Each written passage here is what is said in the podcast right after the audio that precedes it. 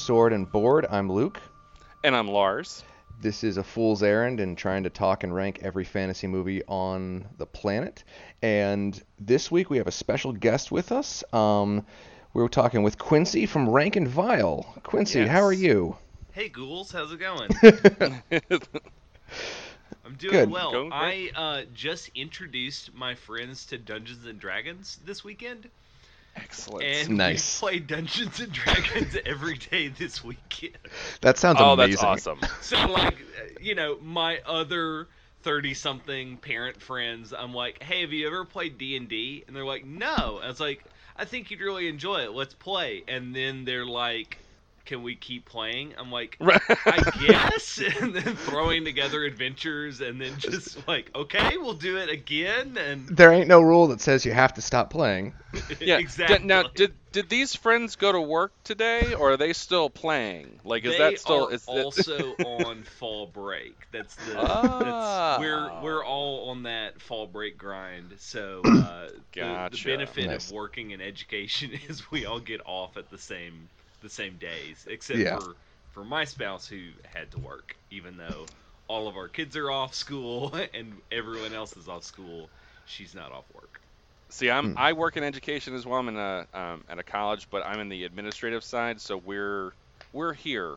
It just all fall break means for me is that I have better parking Oh man. because the students aren't here. Ugh. So, Lucas, how was your week? My week has been pretty good. Uh, last week we went to a family reunion with uh, this goober here. Yes. Um, I got to meet my niece for the first time, which was lovely. yeah. Uh, got to actually talk to my nephew since the last time I held him. Last time I saw him, he was a tiny package. yes. that was a lot of fun.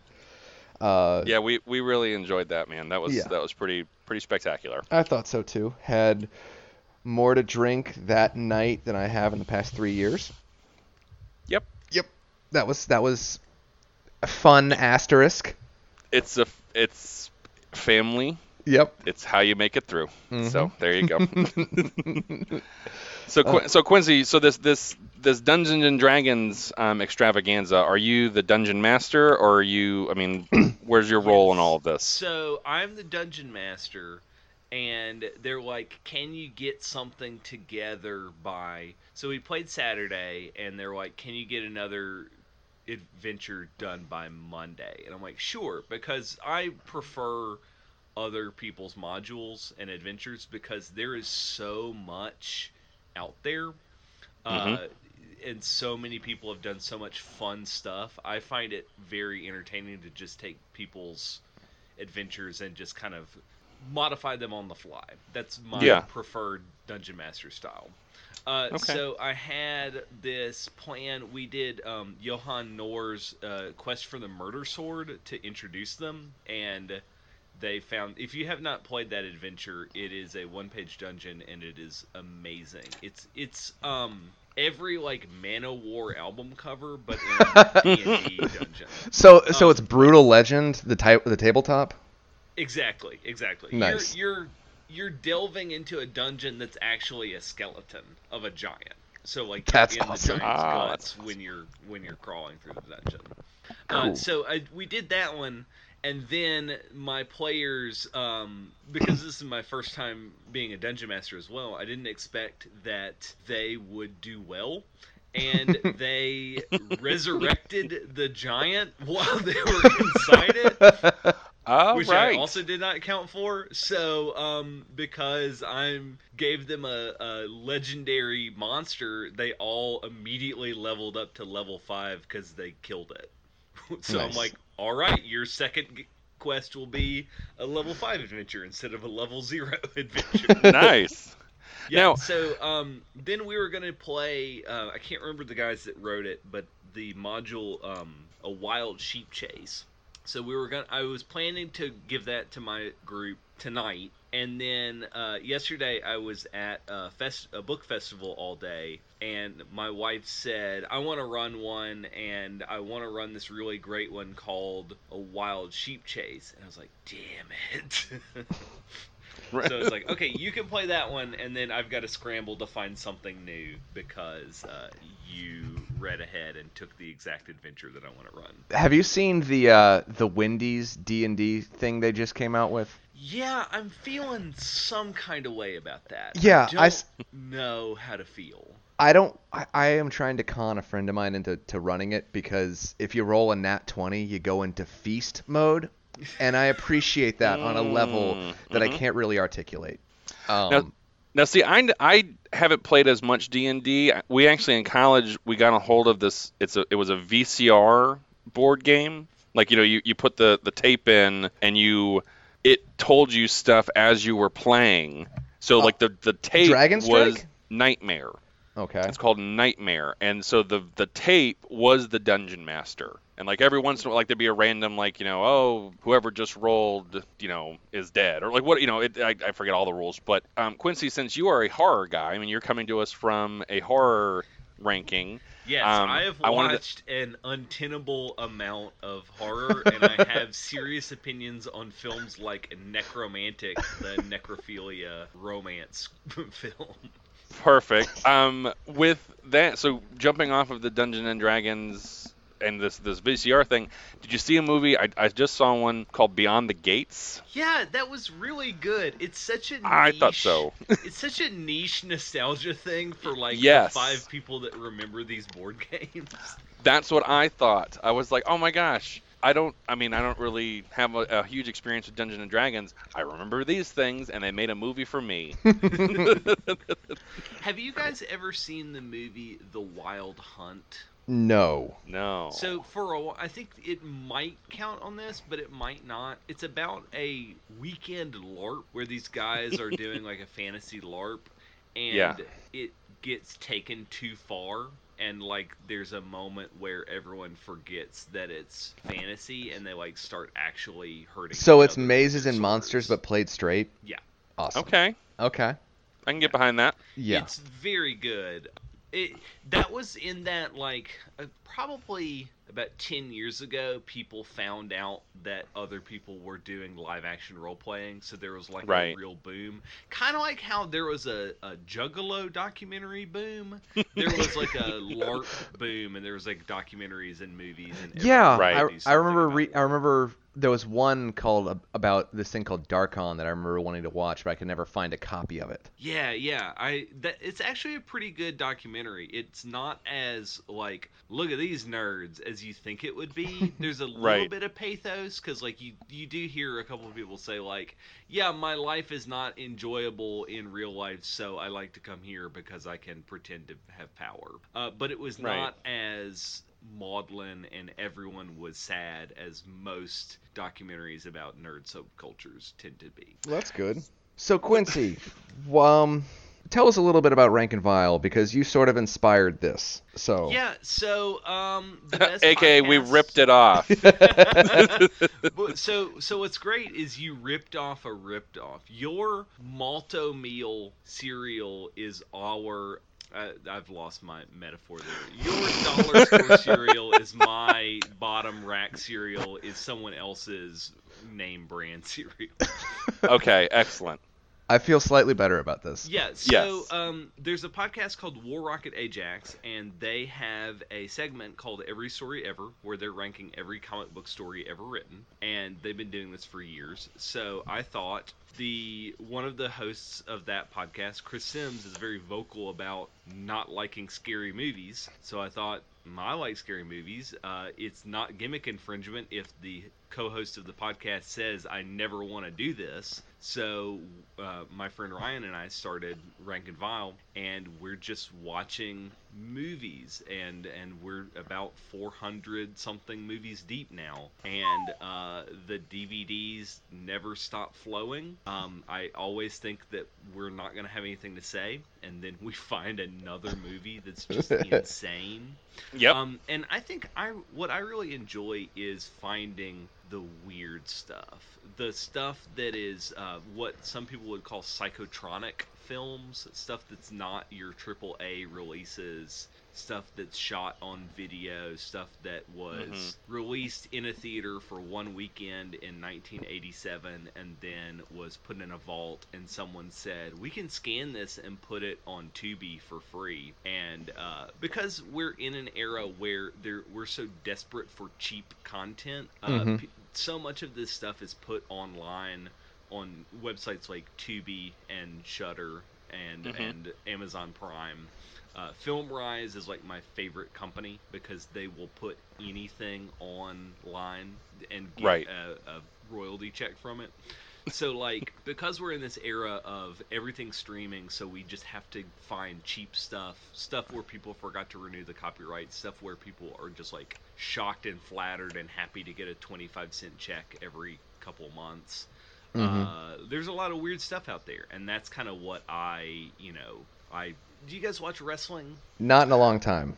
So, do you remember Stone Cold Steve Austin, or you probably Oh, seen, yeah. like Yes. the Stone Cold of him like drinking 18 beers at once? That's Mhm. me in Yes. these weird fucking movies. I just I love weird stuff, and especially the thing that I've really fallen into is um, the Shaw Brothers have their classic kung fu movies, but especially in the 80s, kind of standards in Hong Kong got a little looser, and Mhm. they got into maybe some of the most ghoulish horror movies in existence. So you get stuff like Seeding of a Ghost, where a woman gives birth to a ghost, and also um, it's just As you do. yeah, black magic, really creepy, practical effects that are just insane. So it's just the the Shaw Brothers studio is is such a good studio because they had mastered their craft so much and just Mhm. mixing insane kung fu with horror. Uh, there's also a movie called The Seven Golden Vampires, which is literal Van Helsing. Uh, Peter Yep. Cushing playing Van Helsing goes to China and has to fight uh, hopping vampires. I'll, uh, what you need to say that one again because I want to go so, watch so that Van right Helsing now. is doing a guest lecture in a Hong Kong college and he's talking about vampires and the his students say it's really offensive that you come to China and assume that we're all superstitious medieval Chinese people. We're an enlightened nation and we're progressive. Fuck right on off. And Right. then the legendary seven brothers and one sister show up and say, actually, we do have some vampires we need you to help us fight. And the rest of the movie's a kung fu movie. I thought that was a That's for some reason. I thought that was a Hammer horror because I remember It is a hearing about that. co-production. It was Shaw Brothers. Oh, Brothers. I was gonna Hammer say. Together. Very cool. they could not get uh, Christopher Lee in it, so Dracula only shows up for like the first 30 seconds of the movie, and it's some other dude. And then Dracula turns into a wizened old Buddhist monk who then resurrects Chinese vampires. As you do. Going, it, this is, you, thank you for the. I was gonna ask you for a recommendation, and, and I know I didn't come out and ask you for one, but you just gave me one, so I appreciate that. You're welcome. Thank you. It's it's maybe my favorite of the the Chinese horror. There's a whole subgenre of hopping vampire movies, which in China the like the vampire is almost like a zombie, and you have to use um. Oh, I can't remember. So Sailor Moon, Sailor Mars has the little ofuda, the little stickers that she sticks on people, and they like Mhm. catch on fire. That's how you control a hopping vampire. You have to have like a Buddhist. And they hop sticker. because their corpses and rigor mortis is set in. Right, right, and and believe it or not, they are threatening because they can hop pretty far. And um, see, it's all this like everything commingles. I'm also obsessed with Kid Dracula, the Castlevania game that was Oh, yeah. a Japan only release. Uh, Boko no Dracula Kun, I think is what it was called. There's hopping vampires in that. Um, they're really hard to fight because they have that giant like leap arc. So so counting and and timing that right is really challenging. And yeah, it's just a thing that I'm really into. There's also a director, Godfrey Ho, that would buy a lot of really cheap East Asian movies and intersplice them with like one scene from an American actor like American, and redub yeah. them. So he made a movie called Robo Vampire, which is basically RoboCop, but he fights hopping vampires. And there's also a ghost Writing that of one a down. gorilla that shoots fire out of his hands. Yeah. So Robo Vampire, uh, movie, Right. movie of the decade. yeah. Well, so then you're you're clearly on with the you know you're you're in with the Shaw brothers. You you brought us one from them. Tell us about it. So, The Weird Man is a 1983 kung fu movie where a monk is a really popular, like a really strong fighter, you know, very revered in his dojo. And this is actually an adaptation of Romance of the Three Kingdoms. The, the I read that. Chinese Yeah. literary classic. So it's like one of those paragraphs in Romance of the Three Kingdoms that they're like, we're gonna make a whole movie out of it. So this king is like a total jerk, and he's like a, a real fascist and real despot. So this Buddhist shows up, and they're like, no, we're gonna kill this guy because we're the only ones that matter. So Right. this dude is killed, and his students take him and put him in their temple, and because of Eastern magic, we're just gonna wave our fingers at that. Yep. His ghost can leave his body every day as long as someone is there every 24 hours to tap him on the head to remind him return to his body. So the weird man just starts these shenanigans where he's just That's an excellent this word for it. king. and like he will, you know, possess the king's wife and they'll have like a sex scene and then Yep. the movie is this wonderful use of, of camera tricks where they'll just blink a shot and intersperse like the the man Tian Chi Ching in like the wife's dress in the bed and then uh, the next cut it'll be back to the regular woman and like Right. there's all of these insane kung fu fights where because the weird man is a kung fu master he's really good at fighting and like he'll possess the king's guards so the king kills all of his guards and there's a really great epic fight scene at the end where one guy is chain fighting and the other guy is sword fighting and Yep. it's just like a it's the tone is surprisingly humorous it's a very like, Yes. light-hearted kung fu I'm- movie I'm gonna be perfectly honest. There was a lot of times where I didn't know what the hell was going on because I, I Quit. like I started Quit- watching quit. this like, what am I? I don't know what's going on. And the best way to describe this, when I like finally could focus in, I'm like, okay, so it's about a horny kung fu ghost. Yeah, it is a horny Yeah. kung fu ghost who's just messing with the dude that killed him. Yeah, But you're you're you're right that it's it's a more lighthearted tone. I actually texted Lucas and I said that this is just Big Trouble in regular size China. yes, classic literary romance of the Three Kings China. Yes, right. The other thing I love about all Shaw Brothers movies is their props house just makes these insanely shiny props. Yeah. swords. yes. yeah, I And noticed that. also because it's one of those early '80s movies, the blood, which flows freely, is that like, Bubbling. fire engine red prop blood. Yeah, Well, and it's just and it, it, it was just I mean it was weird, man. Um, it was like you know He's the, a weird man. he's a weird man. You know, in that fir- that opening scene when they're you know they're the tangerines and like they, he keeps cutting open tangerines and they're empty and then like like a teapot flying around in the air. Bertrand And Russell was- says hi. Yeah, it was just like what what the hell's going on? And then that and that that feeling carried over the entire movie but it was just like I, there's some movies that are just so weird where it's like you know after a while okay i'm bored. There's nothing like really holding my attention. It's not interesting. I'm done. I was it was in tr- it, i was in trance. I think is that's the be- like i couldn't look away. It was just you know partly you had to look because you had to read the subtitles so i had to understand what was they were saying. But the other was just it just looks so interesting. And and like there's just so like there's so many neat like you said so many neat props and just so many neat practical effects that I, I had to keep watching. I didn't know what i was watching but i had to keep watching. Yeah, the the Yeah. editor of this film is the true star because of the amount of cuts from the actor, the weird man wearing earrings and a dress, to just like a regular dude, or and even just like it took me a long time the first time I watched it to realize that the old weird man and the young weird man were the same person. Were the same, That yep. beard and wig are just so incredible. I did not realize that it was the same actor. I was today years old when I fig- when I learned that. This second. yes. The whole It's movie just now makes a lot more sense. Best, like stringy old man beard, and then they just like unattach it, and it's like, yeah, he's a young, spry kung fu man. yeah. Oh. Also, uh, I forgot to point out they behead the dude in like the second scene, yeah. Yes. and put Oh, it, it like, goes a from zero to zero to beheading very quickly. I Um, also really like uh, that most people, when describing this movie online, just call it bizarre.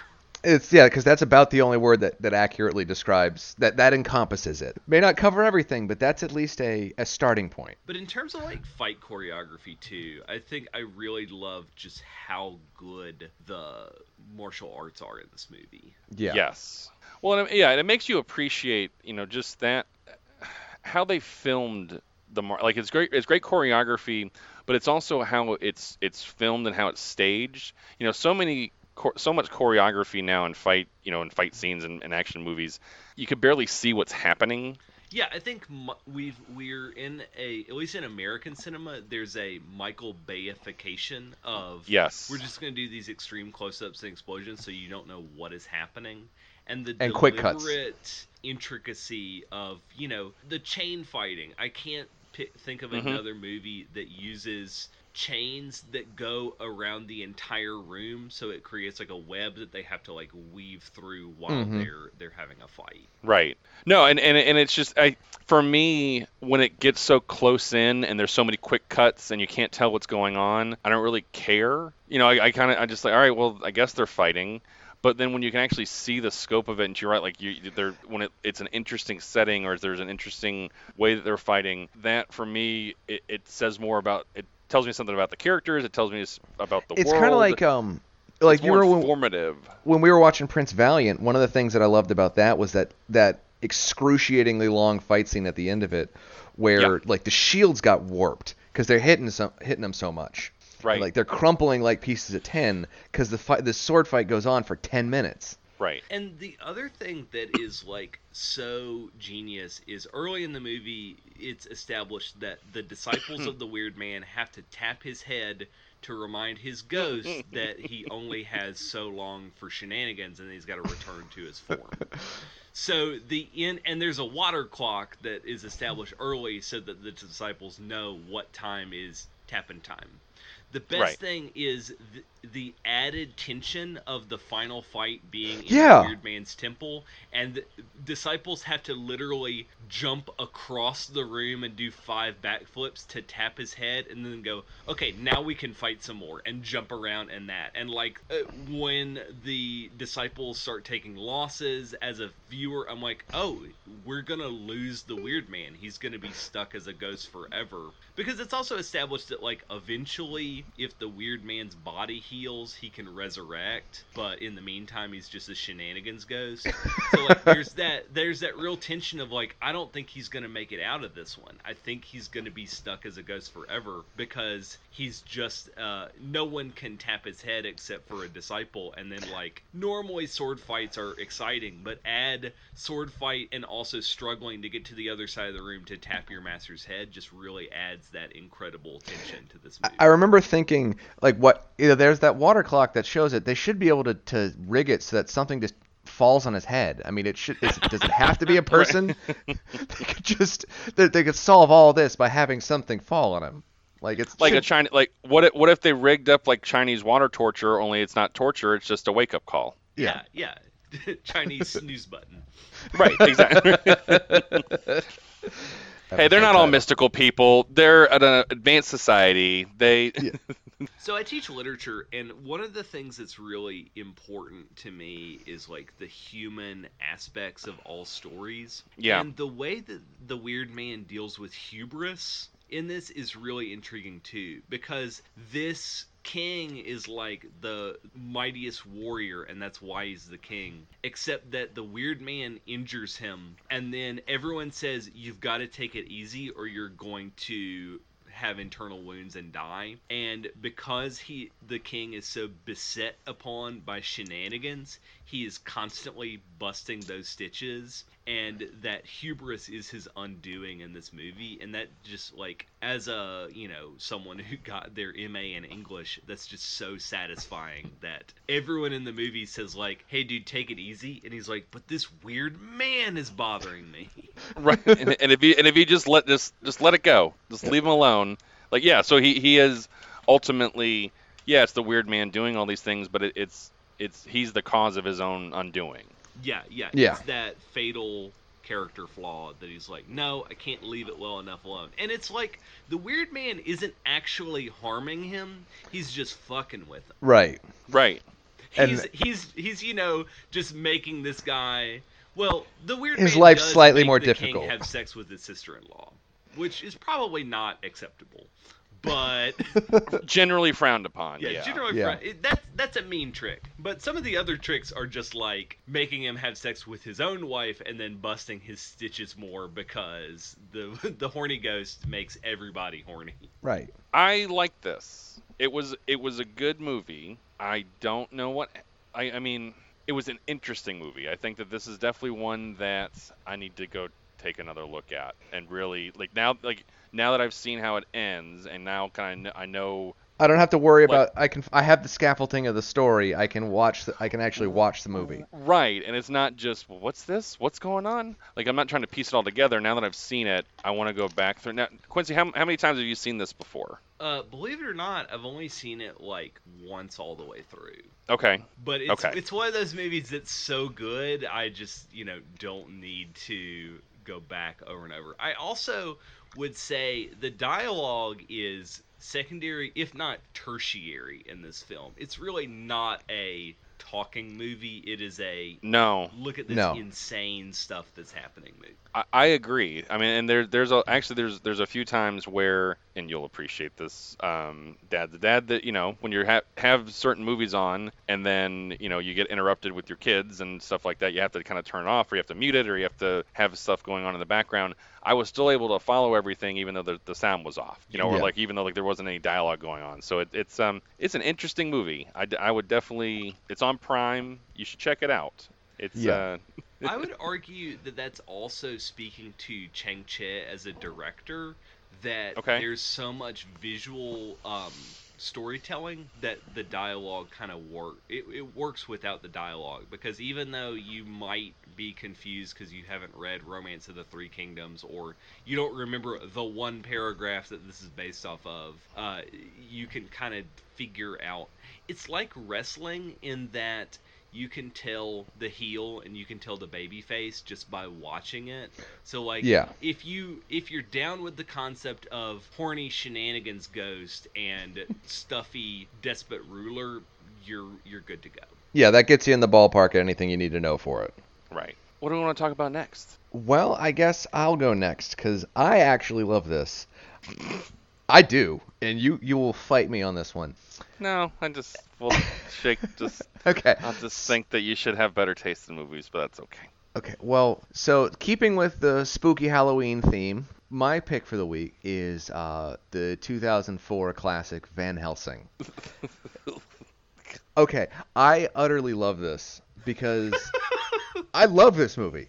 I fully admit it's garbage, but I also fully admit I'm a raccoon. It's basically Castlevania the movie, and I've had a long-running argument with one of my best friends about this, and he refuses to see the light on this one. But it, it's Castlevania the movie. In this world, which is I, I love that they tried to do this. This was like the the nest egg of a a trying to make a um Shared universe. shared universe. This is like the first time that Universal tried to do this, and I wish that they the had kept with it. first Universal shared universe gambit, and it failed. And then I believe the second one is the new Mummy that failed, and then I Yeah. think Right. There's there might have been one in between that also failed. Oh well, Dra- well, Dracula Untold tried Dracula to do that. Untold, you're right. You're right. That one is a was a colossal failure with this universe. And also, um, I Frankenstein was doing the same thing, but in the Yeah. underworld universe. You know the underworld universe.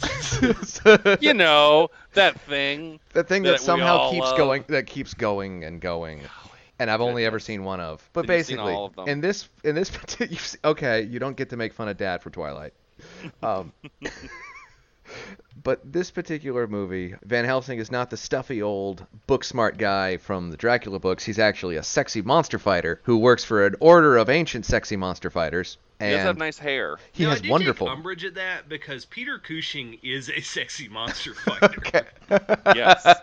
okay, comment rescinded. But no, so he gets tasked uh, after fighting Dr. Jekyll, Mr. Hyde in Lo- in uh, in Paris, which I thought was a nice touch that they they found a public domain monster to have him fight. Uh, he gets asked to go to Transylvania to fight Dracula, and he goes, and there's uh, Kate Be- uh, Beckinsale, also of the Underworld Underworld. movies. Playing basically a non-vampire version of, of her character from the Underworld movies. She's a queen, right? Uh, she, I think she's like, yeah, she's like a Romanian noble or something like that. Because again, a lot of the plot is incidental to what's going on in this. A lot of the characters are incidental into this. I love it because it's it's kind of absurd and it's kind of terrible. And I love that the Dracula in this, he spent he knows that he's in a garbage movie and he spends the entire time just Draculaing around the place. Like he he kind of just it kind of just thinks gravity is a suggestion a lot of the time because he walks up sides of the walls just cuz. But no, I I don't understand why you guys don't like this. So I'll tell you why. You Did know you those bumper stickers you see that say "Drum machines ain't got no soul." Yeah. CGI has got no soul. it is so CGI that there is no like I have incredible respect for actors like Hugh Jackman and Ewan McGregor from the Star Wars Yes. movies. Like this man spent an entire shooting schedule just on a green screen, just on a flat plane of nothing. And the director was like, "And now spooky stuff's happening." It's like, "Okay, sure, spooky stuff's happening." And point your crossbow and shoot it, and we'll CGI the bolt in later. Okay, whatever, man. Uh, can I go back to my trailer now? Yes, you can. That's the movie. It's just like Yeah. because all of the set pieces in this movie are big CGI effects, and frankly, not good CGI effects. No, no, Okay. no. absolutely okay. not. I I will concede that. I will say we're 15 years out, but I'll concede that. See, I think so. So this is Stephen Sommers. He also did did the Mummy. That that he directed that. Um, and I agree with you, Quincy, that it, it, it's soulless. And, and a lot of that is, is just the bad CGI. And so in Um, a way that the Mummy was not.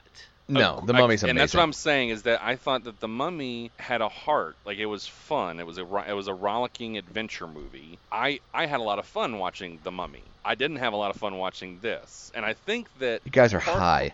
Part of the part of the thing part of the thing that really got to me and I think this is this is a problem with a lot of vamp with a lot of Dracula movies. When they try to make Dracula like the big villain or like you know like uh, the Blade Trinity they made him like he was the bad guy at the end of, of, of Blade Yeah. Trinity. He's not scary. And Dracula should be scary like Dra- like Gary Oldman in Francis Ford Coppola's movie he was scary and even like in Bela Lugosi had a presence to him and he was creepy uh, if you're playing Dracula like you should be at least scary or like you have, should have a presence The and Dracula was from just from uh from the Monster Squad is scary. Eg- Yeah, yes yeah. very So much so Dracula is a metaphor for like unknowable evil. I mean, the thing that I Yeah. like to point out is in Tod Browning's Dracula, uh, Renfro walks into that castle and it is impossibly huge, and it is shot where he's like this, you know, Lego minifigure in this vast castle, and Mhm. then like you know Dracula shows up and is like,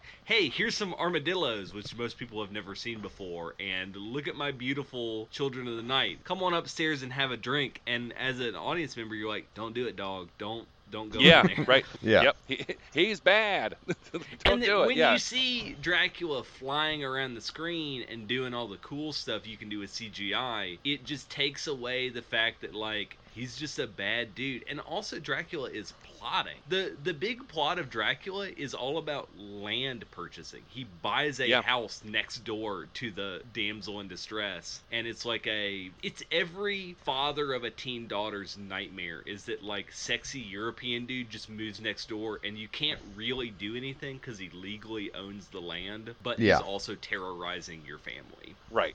I'm And- and- sorry. and for so- all of a sudden, I just compared Dracula to Gran Torino, and I need. I was just saying, for right? I was just. um, oh. Man, I and that's my biggest problem with the, with the movie was that this is a monster movie, and I was more afraid of the monsters in Monster Squad than I was in the mo- in, in this one. And and you said that it was a it was a Castlevania the movie, and I agree with you there. Dracula at the end of Castlevania is scary, and he's hard to beat, and it's been building to him, and there's a weight to him that wasn't in this movie. Okay, I will. I to me, So I that- think it's. I, that. I, don't want to beat up on your movie. This is no, your movie. no, no, no. I get it, That's, and that's I, I still love this thing. I think I love the fact that it is. It's part of it is that it's kind of bad, and I love that it's really cheesy, and I love that there's that. Yeah, there's a lot of pretty bad CG, but there's also a lot of really interesting set pieces, and there's a lot of a lot of weirdly funny moments, like the the gravedigger who is somehow also the mayor of the town um, or at least the most important figure in this town i remember there's a moment where he says he's talking to hugh jackman and says this coffin it's too small for me but it's a perfect fit for you motherfucker you're 20 pounds was soaking wet this is perfect this is not too this is not too small for you i don't get that Weird flex, but okay. yeah exactly Right, yeah. I All love. Um, there are four different sets of vampire teeth in this. Like, there's no. That's something I noticed. There's like regular vampire teeth. There's super shark vampire teeth. There's the Blade Trinity, just maw gross thing, and there's just another one. And it's like, are they? Uh, do they not know that they're doing four different versions of this? I also kind of love that Frankenstein in this. The Frankenstein monster is a. He looks monstrous and not. It's a different take on the on the monster. I kind of liked that, and it's this weird steampunky sci-fi thing. Yes, it's CGI'd to hell. I'll admit that, but it's still it's different enough that it keeps me in- interested. And again, it's everything's kind of pretty in a kind of in a kind of dumb way. And I and uh, basically it's pretty in a dumb way, and I watch it basically every Halloween, and I love it every time. And I love it more as a 32 year old dude as opposed to when I was a kid watching it in a theater. Because I saw this in theaters. I owned it on D- I owned the special edition on DVD that had three Universal Ooh. monster movies uh, on the disc. Like I love that. Yeah, I know. I have terrible taste. I refuse to change. Quentin- This is a promise. Quincy, what were you gonna say? So I was gonna say the the one thing I do love about this movie is Frankenstein because the pathos of the monster does capture the original. So like part of this movie I view as like trying to get millennials interested in monsters. Because if you think about it the baby boomers were monster kids. So there was a time when in america you could buy count chocula any month of the year because people loved monster aurora model kits and the monster mash and the monsters and you know dark The shadows. Then that started becoming less cool. And it was like that's hokey stuff. We don't want it. And we kind of moved away. The ir- irony seeped in and it became poisoned. So in some ways this movie can be viewed as this execs at universal saying we've got these hot properties that we have made our entire fortune off of.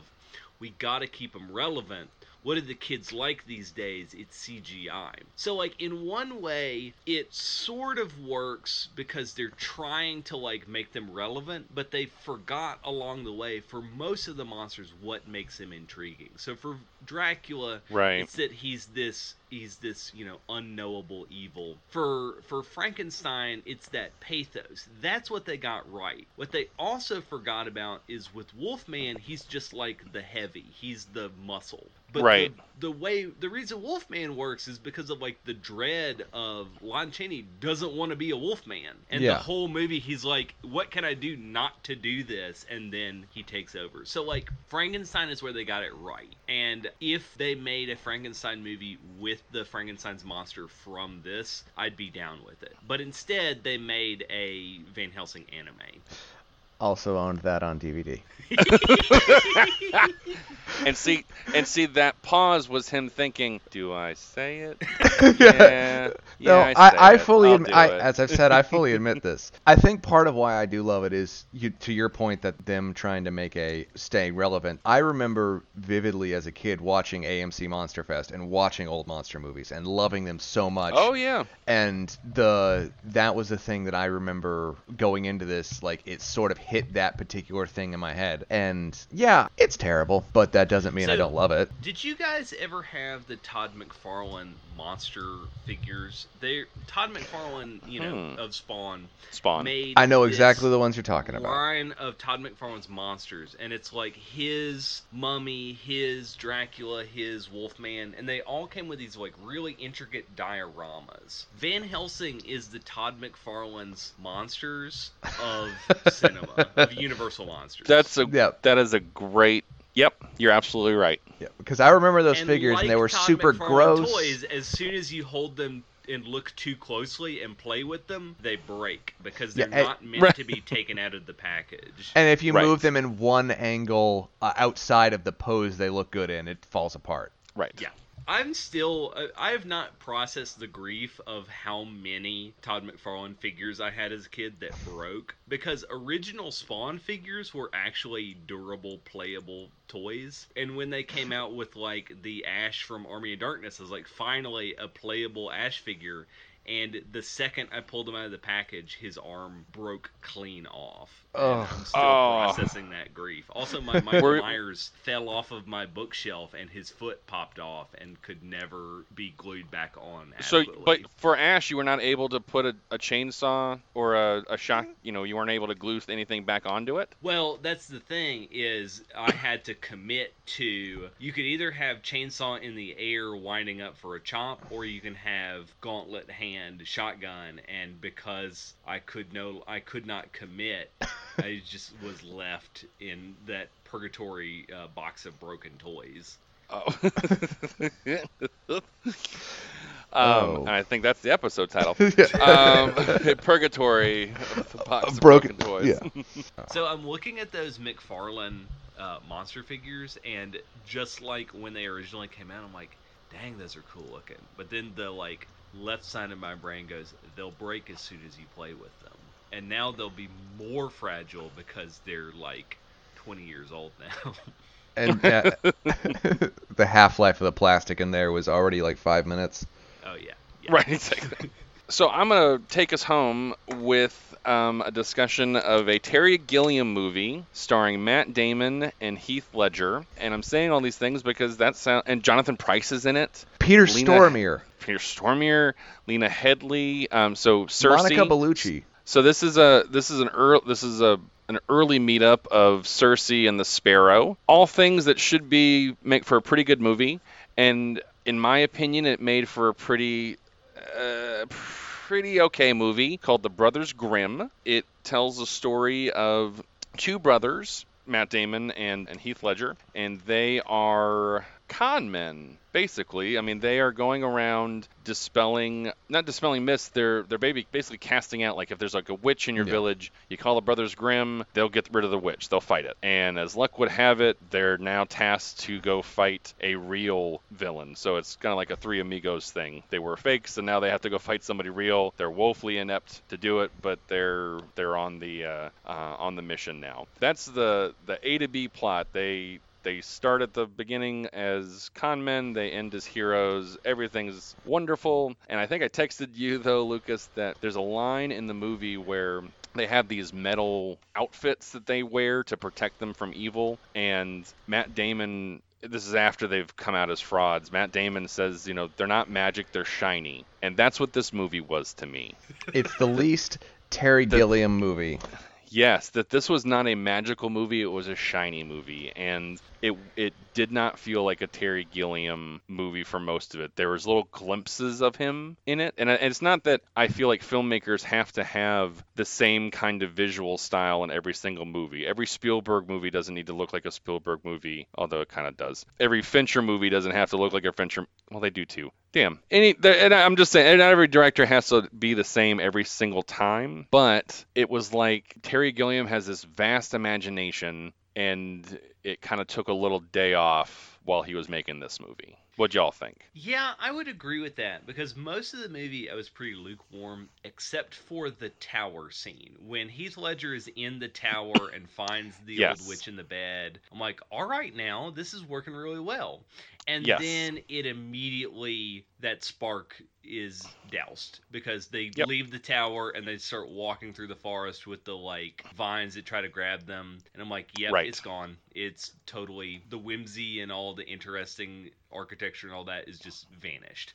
Yep. I yeah, I completely agree. Is that the the yeah when they were up in the tower and because even it had some of the camera angles that Terry Gilliam uses. So like I, I like he catapults into the tower and it's oh hey I'm in a Terry Gilliam movie now. Great, this is gonna get good. And it just to, to, when we were talking about you know too much CG where it's soulless. You know the the wolf is all CG and and he just doesn't feel like he's really there and and I feel like you could have there's parts of this movie where you could have like faded to black like and as you faded back out of black had like sci-fi channel presents Yep. and it wouldn't have made a difference Can we talk about that horse that eats that girl? yeah With right spider webs? Oh, exactly Oh god. yes The That- one So that has to have made somebody realize, oh, I'm into vor. Like that is clearly a like gateway to that fetish because that child is eaten by that horse and they like what open its mouth and they see this like maw and it's just like sucked in there. And then the horse has like a weird distended horse belly because it has a child in it and it rides Right. away.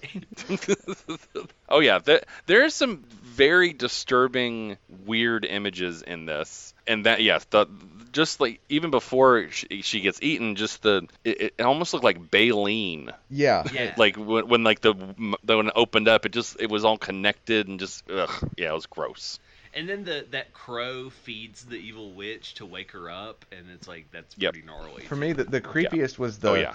when the the gingerbread man. It takes her face and she's walking around without the face on the ground, and I just oh Yep. like every time I like every time because I've seen this multiple times. Never owned it. Never owned this one, but. but that that was always the one that I just made was the the most unsettling to me. Okay, please explain this to me. So, a big part of this movie is the French are occupying Mhm. Germany, and the French are jerks, and the Germans are the heroes. And one of the things the French do to torture the Brothers Grimm's associates is to hang them upside down in a box With snails. with snails in hot water. What is that supposed I to do? I assume it's a it's a weird roundabout thing of because they're German, they're not going to like snails to, because French people eat snails. I that's what I assume, but also Peter Stormare in this, he's not French, he's Italian, which makes it even weirder. I assume it has something to do with his with with that of like, you know, oh, we're going to do it with some weird stereotypical stereotypical French thing. Also, snails are just weird kind of and they're a little bit gross and having them roll over your face would just be really uncomfortable. Yeah, yeah. I guess that's what it is, but it's like it's played as like the most diabolical torture ever. Even to the part where like, he slips and they drop them further in, and the brothers go like, "No, don't do it." No, not the hot water and snails. and I'm like, is it supposed to hurt them? Because it doesn't. It just looks annoying. Yeah. Yes. Yeah. Oh, yeah. Yeah. It, it's yeah mildly unsettling, and I guess that. But then I mean, you know, they get their heads Yeah. cut off, so I guess that's a little bit more straight. They they stop screwing around with the snails and just Mhm. you know get to the get to the decapitation. I'm fine when people try accents. I don't think that Matt Damon should do a British accent again. What or- were any of the accents in this movie? And also, I'm pretty sure several times they forgot what accents they were Yep. doing. Yes, I agree. I agree. Because they're supposed to be Yeah. German, so obviously they're gonna have an English accent. That's and it, but but different parts of England because I think that Heath Ledger was more Cockney. I think I that also has to do with part of that it. Heath Ledger, Ledger is just Australian. He was just talking.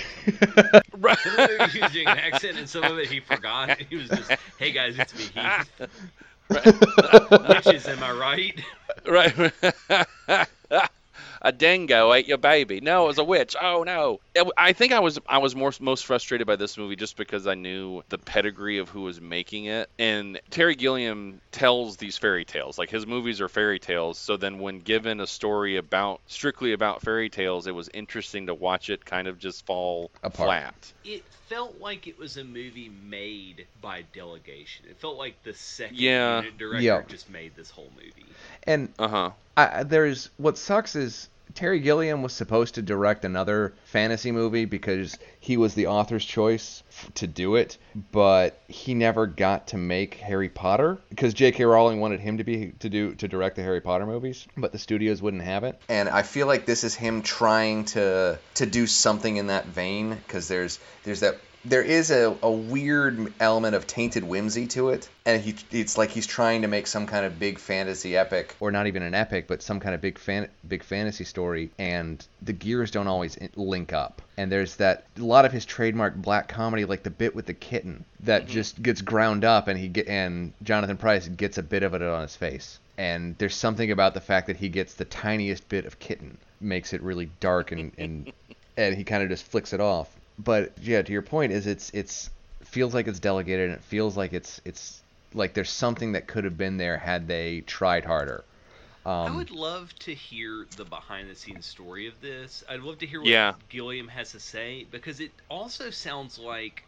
what happens with a lot of times. You get this really kooky director and the studio Mhm. gets nervous, so they send somebody in to just make sure that you're doing it and you're going to make returns on your investment. So I Right. wonder how much the producers like I'd love to see the director's cut, I'd love to see the dailies, I'd love to hear how much of it was a this is what we did and then test audiences got a hold of it and this is what they wanted. Right. Producers Yeah, so the- focus tested this and they said cut out, you know, these weird elements, add more, you know, of these attractive stars. kind of and th- there's something that I thought was interesting is that it, it ends on a on not a weird but like a a, a for a Hollywood film weird positive representation of a polyamorous relationship kind of because she decides she wants to be with both of them which is totally cool but it was just unexpected Yeah.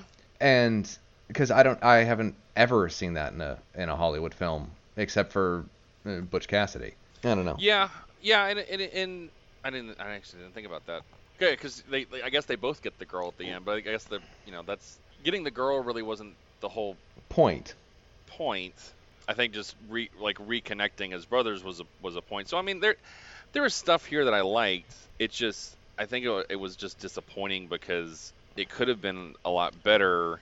But I think to your point, Yeah. Quincy, that you know when you have, I'm trying to think back with with Terry Gilliam movies. You know, he it doesn't always have to be fantastical for him to be able to show his imagination. Like you know, Fisher King is a pretty straightforward story Yeah. you know, it, it's a homeless guy and a shock DJ, but he still was able to weave in kind of fantastical things.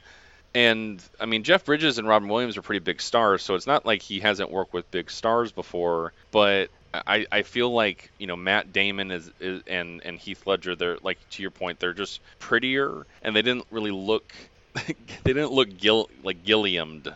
They, they weren't all they, Yeah. they weren't dirtied or they didn't have like messed up teeth. You know, they just they they looked pretty, and that just that for me was I don't know. This was a confusing movie for me because I, I really wanted to like it at parts, and then other parts it was just well, this is just kind of pretty standard stuff.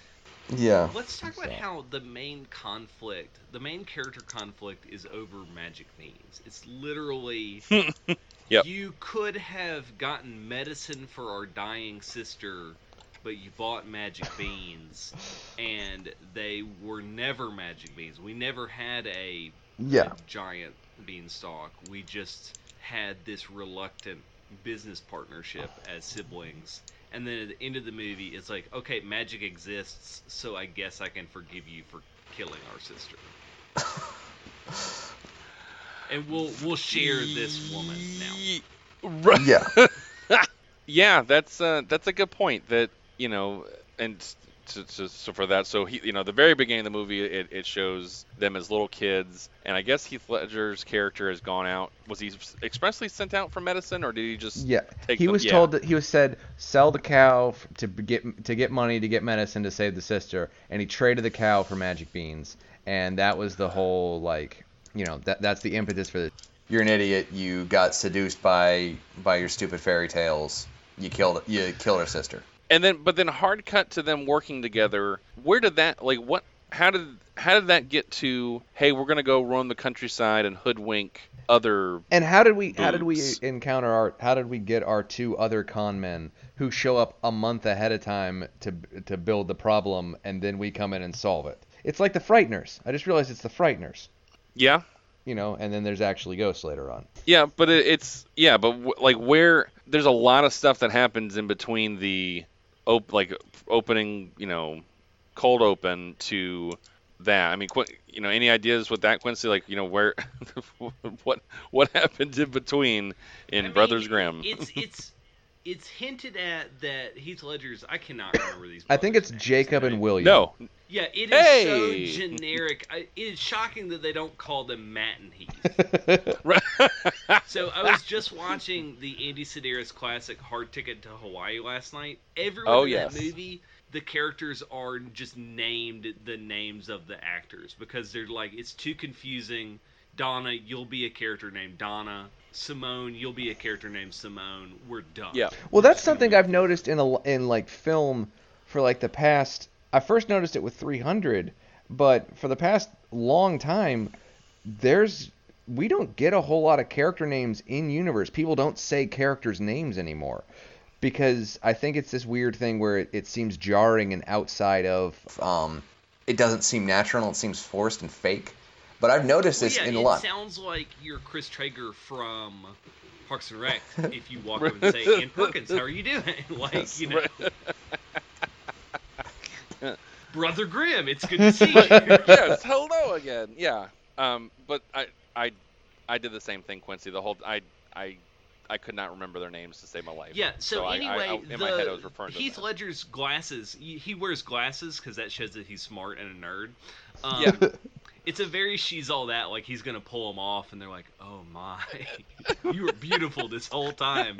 I love that that t- they're like okay in order to make you the nerd we're gonna make you grow a really terrible dirt beard. We're not gonna let you grow we're not gonna give you enough time to grow a real beard we're just going to give you enough time to make your sideburn hair a little curlier than it should be. And that's Right. going to be your character. So, anyway, he's like a professor. He went to study literature. folklore and right. And, and all that.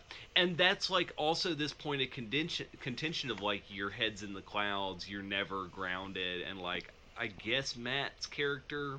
Matt Damon's character stayed home and protected their mom and all that. And then I'm assuming he's the he seems to be like the the leader of the grift. I guess he's like we're going to use the technological advancements of my steampunk brother to grift all these small towns. They could there there's so much they could have done. They're they're really good with with machines and tech and things like this. Why couldn't they have just built you know a windmill somewhere, or like, cut Lex Luthor a check? and, and Yeah, yeah. so another thing I'm thinking about is when I think Terry Gilliam, I think Time Bandits. And the Yes. end of that movie is so insane and is so bleak with sorry Kevin, your parents are dead. Like the the thing that sticks out the most is like the smoking hull of their living room and just like mm-hmm. no parents left and just like they're gone and then see you later that's the end of the movie and like think about that as like a typical terry gilliam ending and then you get anything that's not that it's just like it's gonna be unsatisfying Yeah, like because there's that there's that where everything is bleak and dead, and then you go to Brazil, which is even more horrifying, and right. And there's yeah like what he just like flies away at the end right he just jumps out the window Uh, well, he well no in in the at the end of Brazil, he thinks that he does, but it, you see that he's actually all in his head, and he's being tortured. and he's Yeah. he's being tortured and lobotomized like by the by the government. Yeah. It's uh, there's like three different versions of it. There's the American like theatrical release. where the studio made a like love wins ending and then the real one that he wanted where it's this idyllic fantasy thing and then Michael Palin's pig face like interrogator sticks up out of the frame and it turns out oh it's awful and dying. Everything's dying forever. I need to go lie down. And again, the fact that the studio pushed for Brazil to have a Love Wins ending makes me wonder if they're like, we're giving you so much money, you cannot Gilliam this ending. You've got to do what we want. and then he broke he breaks the beer Then bottle why? and Then says why? "Watch me." Then why? Why give him the money? If they know that, you know, he is not an unknown quantity at this point, right? Like he is a he made Time Bandits, which is a really, you know, ex, you know, fun fantasy movie. We we talked about it already on the podcast. He's made a, you know critically acclaimed films, but they all go wildly over he budget. finally finished Um, uh Man Who Killed finally finished. Took him 20 years to do that. You know, he, he's famously, you know, hard to work with. Why do why would a studio give him money to make this and then like, hey, just don't don't Gilliam it? So I think what Like, happened was the same thing that happened when I got on Amazon to watch this movie. I just typed in Grimm because I am lazy, and the movie immediately popped up after the the TV series. But also there are like eight thousand mockbusters named Grimm, and like the the because I deal with this a lot on um, our podcast. Like we watched Gremlin Singular, which is not Mhm. the the popular Gremlins franchise. It's just banking on you seeing that and going, "Oh, I know that," and and clicking on it. So like the fact that when you look up the Brothers Grimm, you have like the Brothers Grimm versus the Avengers and like all of that like shit the bed crazy stuff. I think people say Brothers Grimm, okay, cool, I'm gonna watch it because it's an action movie. So that's only probably 50% of the market. The other 50% Right. of the market are hardened film ghouls like us, uh, who are you know not willing to watch Avengers Grimm Time Wars, which is Little Red Riding Hood and uh, a vampire and a bunch of other people in leather jackets. So like what happens is to convince us to actually watch this movie, it has to be like, by the way, it's directed by Terry Gilliam, and and we say like, well, I gotta see what that's like. So like, I know that Netflix got their click for me because besides you know doing this for the podcast, Terry Gilliam made me willing to keep watching. Yeah. Gotcha. So I think in terms of like a, a business strategy, it's the clout of the director, but also from the Hollywood model, it's still there's this tight grip because even though they're making all of this, they're they're worried that it's still. Not It's gonna- funny you should mention that because I saw this in theaters when it came out when I was in college, and if I remember correctly, I went on a date to see this, and we were the only two people in the theater because because it was a four four screened theater in Farmington, Maine, and Oh yeah. the narrow gauge the narrow theater. gauge Loved it. It's great, and there were we were the only people there, and it was like a Thursday night, and I think the only reason we were there was because trailers looks interesting and Terry Gilliam. That's it. And we just why is no one else here? I'm like, and I remember thinking about it like, oh, because no one else knows what the hell this is. It is a weird like for such a Um, big budget picture. yeah, It's really not yeah. very marketable. I, it, it's funny, um, Quincy. You know, we, in doing, I don't know if you you noticed this on doing yours, but um, with ours, there are times where I'm really, really looking forward to speaking with Lucas um, about the movies because they're really fun movies that we've watched, or they're like just really, really terrible, horrible movies. Um, you know, so either extreme, it's fun to talk about. It's the ones that are like, eh, Exceedingly okay. yeah, and I feel like aside from yours that you picked, and I know Lucas, you loved Van Helsing. Yeah, but it's um, not it's not super fun to talk about when when it's yeah I, I see its flaws, but I just kind of love it for for a, it's a guilty pleasure. It is it is a greasy cheeseburger for me. And it's at this point the call dropped, and we proceeded to pick this conversation back up almost a week later. Sorry for the mix up. Hope you guys stick around for the rest of it. I do believe we're ready for your ranking portion of the show because we've talked about all three movies. Yes, yes there there was one uh, just a pickup that I wanted to, to mention, and, and I, I realized that I, it was in my notes and I didn't bring it up. Um, about Van Helsing. Um, I don't know Quincy if you or Lucas if you guys have seen the movie The Mist, the Stephen King movie. Oh yeah, yeah. Yeah, so loved the story growing up. Um, it's a B movie, you know. It's it's a throwback to all that kind of stuff. And Frank Darabont initially wanted to film it in black and white. Like he, this is you know this is his homage to a B movie. Um, you know, like the the Fly and the you know the all those great Ray Harryhausen movies, all that kind of stuff. So we wanted to film it in black and white, and there is a black and white version of the movie, and it's a hundred times better in my opinion. It just feels Mm-hmm. j- just even just changing it to black and white makes it feel like a different movie. And I felt Yep. like the opening of Van Helsing, that's in black and white, was the best part of Van Helsing. And I feel the movie Absolutely. itself would have been better if it was all in black and white. And it were if they if they had kind of aged the film a so if little it, bit lo- more. it looked like the Universal monster movies it was aping. yeah. Like it like that little shift would have made it that much better in my opinion. Yeah, and what's wild is there's no reason why they couldn't release a Blu-ray version and just do that. And it's like, you know, advertise it as an extra bonus mode of the movie, like retro mode. Mhm. Yeah.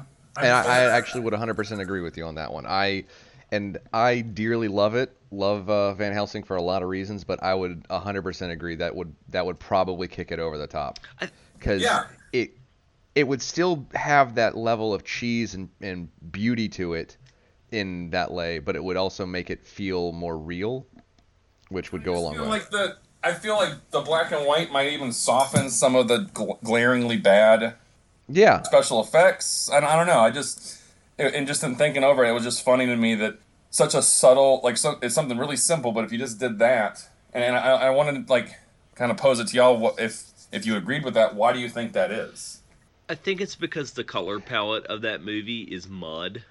So like a yeah, removing color in, in general would have kind of solved that because I look at that movie and I'm like, and it's kind of one of the the precursors to the like, let's just take all of the color out of this movie kind of thing. yeah. The only color that they add are the the lightning effects when they're they're zapping Frankenstein or uh, the Wolf Dude, and that's the only thing that might be hindered by it being black and white because it's you know oh obviously his electricity works because it's blue as opposed to green, but you know that's that's just me throwing out things. There. And I'll admit that I am a sucker for insane color schemes because like some of my favorite movies are Hausu, which is just like bright orange and psychedelia, or like Godzilla versus the Smog Monster, which is just entirely a lava lamp. Godzilla movie filmed behind a lava lamp. yeah, which, which which all the best movies are to to be honest. Yeah, yeah, So- just movies where uh, cinema verite is just thrown completely out the window. this is a movie, damn it! Get out of here with your realism. Right. uh, um, so I think you're right, though. I think we're at the point where we rank. yeah. So first, you know, since you know, since you you joined us um, this time around, Quincy, what um, let's rank the three movies that we watched, and then we can then put them into the Yeah. the grand scheme of things. I, I think I would go out on a limb just for the. In my opinion, I'm thinking probably best to worst, Weird Man, Van Helsing, Brothers Grimm. I think I would completely agree with that. Um, I think Yeah. Brothers Grimm could have been a good movie, and now that I Yeah. understand that there may be somewhere on a VHS a director's cut four hour long version, that it might actually be watchable. But um, I still don't want to hunt it down because I would not watch it if I found it. No, no, no, no. It's explicitly cursed. it'd, it'd be a thing that you like you'd pick up. You're like, oh wow, neat, there it is, and back on the shelf. I feel like if I picked it up, it'd be the you know the Eye of Sauron would see me and right. Ringwraiths show up Um, at your no, I- door in Miramax t-shirts and they're like, "Hey man, we need that back." Right. I really like Um, that because of Harvey Weinstein being the dirt worst. Uh, Miramax has had like a fire sale where like everything that they put out is now on a DVD, one of those like twenty action movie DVDs, so you can get every film they've made for like pennies on the dollar. It's very good for Yeah. compulsive uh, media buyers like myself. right. so, if, if there- so you're saying there was a silver lining for Me Too and Harvey Weinstein, and it was that now we can buy DVDs for cheap. yeah. Good, good. ugh. Uh, what an awful man. All right. if those are the three, where do they fit in? So, Qu- Quincy, what we usually try to do is we'll pick like a, you know, here's a benchmark, and we'll, you know, up or down versus where we start that benchmark at. Yeah. So here's my biggest uh, barrier is that none of these movies have a villain named Dakar who's played by an actor named Dakar. All right, and then what? go on. So so Ator Yeah. the Fighting Eagle is the Ah. best movie in cinema history because not only does it have a guy played by the guy, and it's not like a Melissa because this actor couldn't remember that her name her character's name was Melissa. right. But there's a man named Dakar, and they're like, you know, we need to come up with a good name for this spider cult. And we're like, how about Dakar? And they're like, yeah, absolutely, absolutely. Or conversely, um, he is he launched his career with this movie, and he's like, Dakar, Dakar, yes, Dakar is my name. That's now my name. Equally valid. It- it is now. So you watched Ator? Yeah. Now everything else about that movie, barring the little bear cub, is garbage. Yeah. Bear Cubs. we both enjoyed the the shadow fight. That was something that we had not seen, and it was kind of interesting. Yeah. Um, but I agree with you. It is bananas, garbage. So, so in terms of like special effects and all that, I would argue that the um, Weird Man is better. But in terms of like, see, see, this is tough because I would put Weird Man above it, and then the other two below Ator. But this is your show, so I want to, you know, play by your rules. Yeah. no, I uh, I appreciate it because I I'm thinking I've been they've been tumbling down the list as I'm looking at them like no I'd probably rather watch most of these other movies than those like I I admit that I like Van Helsing more than most people but I admit that I probably thought Deathstalker 2 was more fun Yeah, Deathstalker 2's got those pig guards. right, the the Gamorrean guards, absolutely. And the the like murder princess. Like I really love that she's just waiting to stab everybody. They say Deathstalker two in the first like scene. Like they name drop the movie, not just go Deathstalker. Go get Deathstalker two. It's almost as good as all of those um, Andy Sidaris like Hard Ticket to Hawaii movies where they have posters in their apartment of all of the other Andy Sidaris Yes. other Andy Sidaris Yes, movies. exactly. I think I forget. I think in Chopping Mall, it's the same sort of thing. In Chopping Mall, they have a bunch of posters for all the director's other B movies. it's so good. um, no, I would I would agree with you then. I, I I'm. What, what about you, Lucas? I think Yeah, I'm thinking I'm thinking nestled between the the the loving embrace of Deathstalker 2 and Ator is where the Weird Man is going to sit. yeah. But And then I think immediately after Ator, I would probably rather watch uh, Van Helsing than The One Warrior. yeah. Yep. Have you seen the One Warrior, Quincy? I've I've lived a charmed life. I have not seen the warm the, the one warrior. So you you haven't you haven't seen the Green Ranger fight in a fantasy movie with Jesus didn't tap tattoos clearly visible on his arms? No, I have not, and now I'm I'm questioning my life choices. As should the Green Ranger. so, so yeah, um, I, I agree, Lucas. I'd rather watch Van Helsing over the One Warrior. Brothers Grimm can go pretty far down, in my opinion. It really, I didn't. Okay, A lot of the bad movies that we've watched, I've at least like found joy in watching them. There wasn't a lot of joy for. okay. All right, I'm gonna I'm gonna shoot my shot then. Uh, what was worse, the warrior and the sorceress, or the Brothers Grimm? Jesus. Warrior and the Sorceress, Sorceress is uh, David Carradine, and it's it's a basically Yojimbo fistful of do- dollars ripoff on a distant planet. That uh, that nothing happens in. Brothers Grimm's better than one uh, Warrior and the Princess. Okay, what about P51 Dragon Fighter?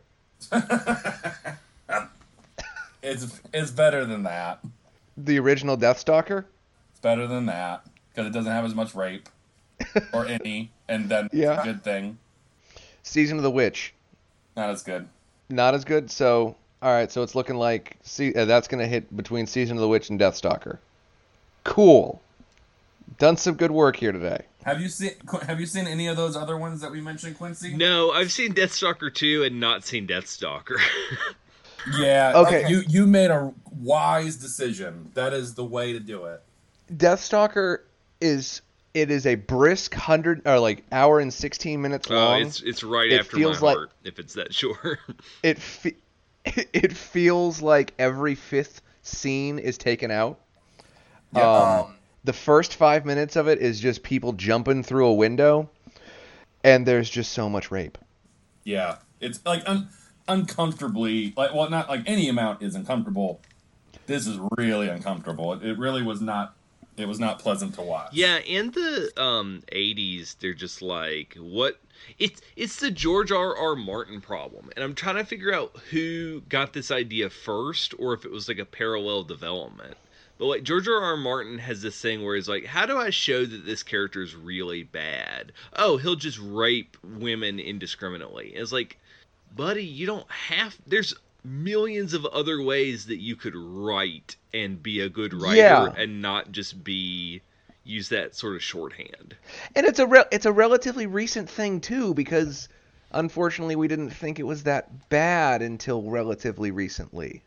It, it was like a given is the issue. Yeah. So yeah, it's like Yeah. I'm so tired of that. And also it's frustrating because with George R. R. Martin and Game of Thrones, like he's written other better things in sci-fi and fantasy than Game of Thrones. That's just the one that like hit at the right moment. Right. Yeah. Yeah, I'm yeah, I, I you're absolutely right. The, it, it's it's lazy. Yeah. Like mm-hmm. there's there are better ways to show how bad someone is, more subtle ways, and even even more horrifying ways, but doesn't have to be that. Listen, uh, you heard it here first, y'all. Uh, George R. R. Martin is a lazy man. Right. the guy who has not published the one book that the entire world wants him to write. The one world is Hey, that I- people have been listen, we hoping like that he publishes before he dies. Statements here on uh, on Sword and Board. We really like to push the envelope.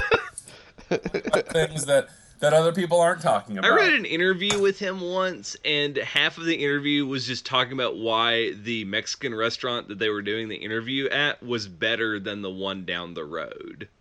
That sounds like the kind of interview I would take. I would Well, give. uh, Like you to could be also perfectly tell frank, by I can't the tone, fault him for that. The, dir- the interviewer's like, "Please, can we talk about this book that you will never publish?" And he's like, "No, we're going to talk about tacos." Because clearly, look at me. That's my priority. That's my priority in life. Ugh. Hey, I've really enjoyed this a lot. Thank you so much for uh, for joining yeah, us. Yeah, thank you for having me. yeah, It's me. been a real Thank you very much. It's good to Cool. uh, venture out of my ghoulish wheelhouse and and watch some things that aren't directly, you know, blood splattering everywhere and uh, chainsaws. now, if you'll excuse me, I have to go watch Nekromantik 2, the necrophilia horror movie for my own podcast. Ooh, that's amazing. Now, I, I don't know if you've watched it yet. We watched one last night. Um, Tales of Halloween Um, anthology. that's the new one. Yeah, that's on my list. I'm really excited about that one because it's got a lot it was of actually pretty- good people in it. Yeah, Adrienne Barbeau, um, Barry Bostwick. There's a bunch of. I mean, it, it, it's it's silly, but there's some pretty legit little shorts in it. And I believe Mick Garris worked on that project. He's the guy that did the um, the Showtime uh, Masters of Horror series. That's so good. Yes. So uh, Yeah. he's always got my stamp of approval. If he if he puts his And- show Why, on why it- is it? Wh- And What I've always wondered is- I'm sorry. Go ahead, Lucas. Uh, like, why are there? Why is anthology horror so relatively common when compared to other kinds of uh, fiction? I- is it just because a lot of like I remember seeing a take that it's that a lot of horror concepts or or slasher concepts they've only got about 15 minutes of a good idea and you can get a really good 15 minutes out of it unless you're really talented. Yeah, I think that that's that has a lot to do with it. Also, I think that basically horror anthologies are um they're the punkorama of cinema. they're the we have all of these short films that have been at festivals and in order to like get capital for their next project, they need to sell these. So let's just stick them in this movie and we'll sell the movie. So like I think a lot of it is like because there's also been short films that have been made into really good movies. Um, the Babadook is based on a short film, and like the concept Really? of the film was like proof of concept, and then they made a banging movie out of it. But you know the the kernel is in that short film, uh, and there's other stuff that's more. I think horror also works really well in a short um, version because um, well the the background of horror is short stories in pulp magazines and like EC comics. Like every Tales from the Crypt And campfire book, stories and, almost. campfire stories scary stories to tell in the dark all that stuff. It's it works better in a short form because you get in and you, you get spooked and that's the goal. Mm-hmm. Well, I I think also because so much of horror, you know, you have to suspend your logic. You have to suspend like your rational thought, and the longer you do that, the harder it is. So if you just kind of get in and get out, it, you know, it's easier for you to kind of suspend your disbelief for a little bit and think that there's something under your bed, or think that there's something in the closet, or think that there's a monster. But then the longer you think about it, no, there's like I'm I'm just I'm overthinking this. So like the shorter it could be, the you know the the scarier. Yeah. Yeah, and and the best ones are the ones that even hint on top of that. So like they never show the monster or they only show like a fleeting Mhm. glimpse so you're left with like what did I just watch and what was that thing and what does that mean? So Quincy, where can we find you and your show? We are crawling all over the ghoulish part of the internet. Um we're most often found you mean the internet? uh, just the internet. Yeah. So uh, we're most often found on Twitter. Uh, our handle is at Rank and Volcast, where me and my co-host Ryan are constantly posting about, you know, the zombie talkies and like Halloween Horror Nights, and we're trash talking Rob Zombie like every day. Uh, our most viral tweet is making fun of, of Rob Zombie, so that's kind of our brand. Uh, we have a podcast, Rank and Vile. We are available on all of your major podcasting apps. And we have a Patreon, uh, patreon.com slash rank and vile, uh, where you can get videos of me eating ridiculous Halloween snacks and and gagging because uh, turns out Halloween food tastes very bad. Uh, we tried the new zombie Skittles that came out this year that are rotten flesh flavored. Are, uh, so you can subscribe to our Patreon and see me uh, struggle with those. With those. And I'm sure your mom's very proud, as she's as our mom is as proud of us. about Yeah, w- we made it. we did it. right, right. We did it. Lucas, where can you find us? We are also on Twitter at Sword in or Sword in Boardcast. Um, I'm occasionally making jokes on there. Uh, we uh, are on Letterboxd as well, where we, I update the list every time we get one of the episodes up. Um, that's about it. Lars, you got anything else you want to say?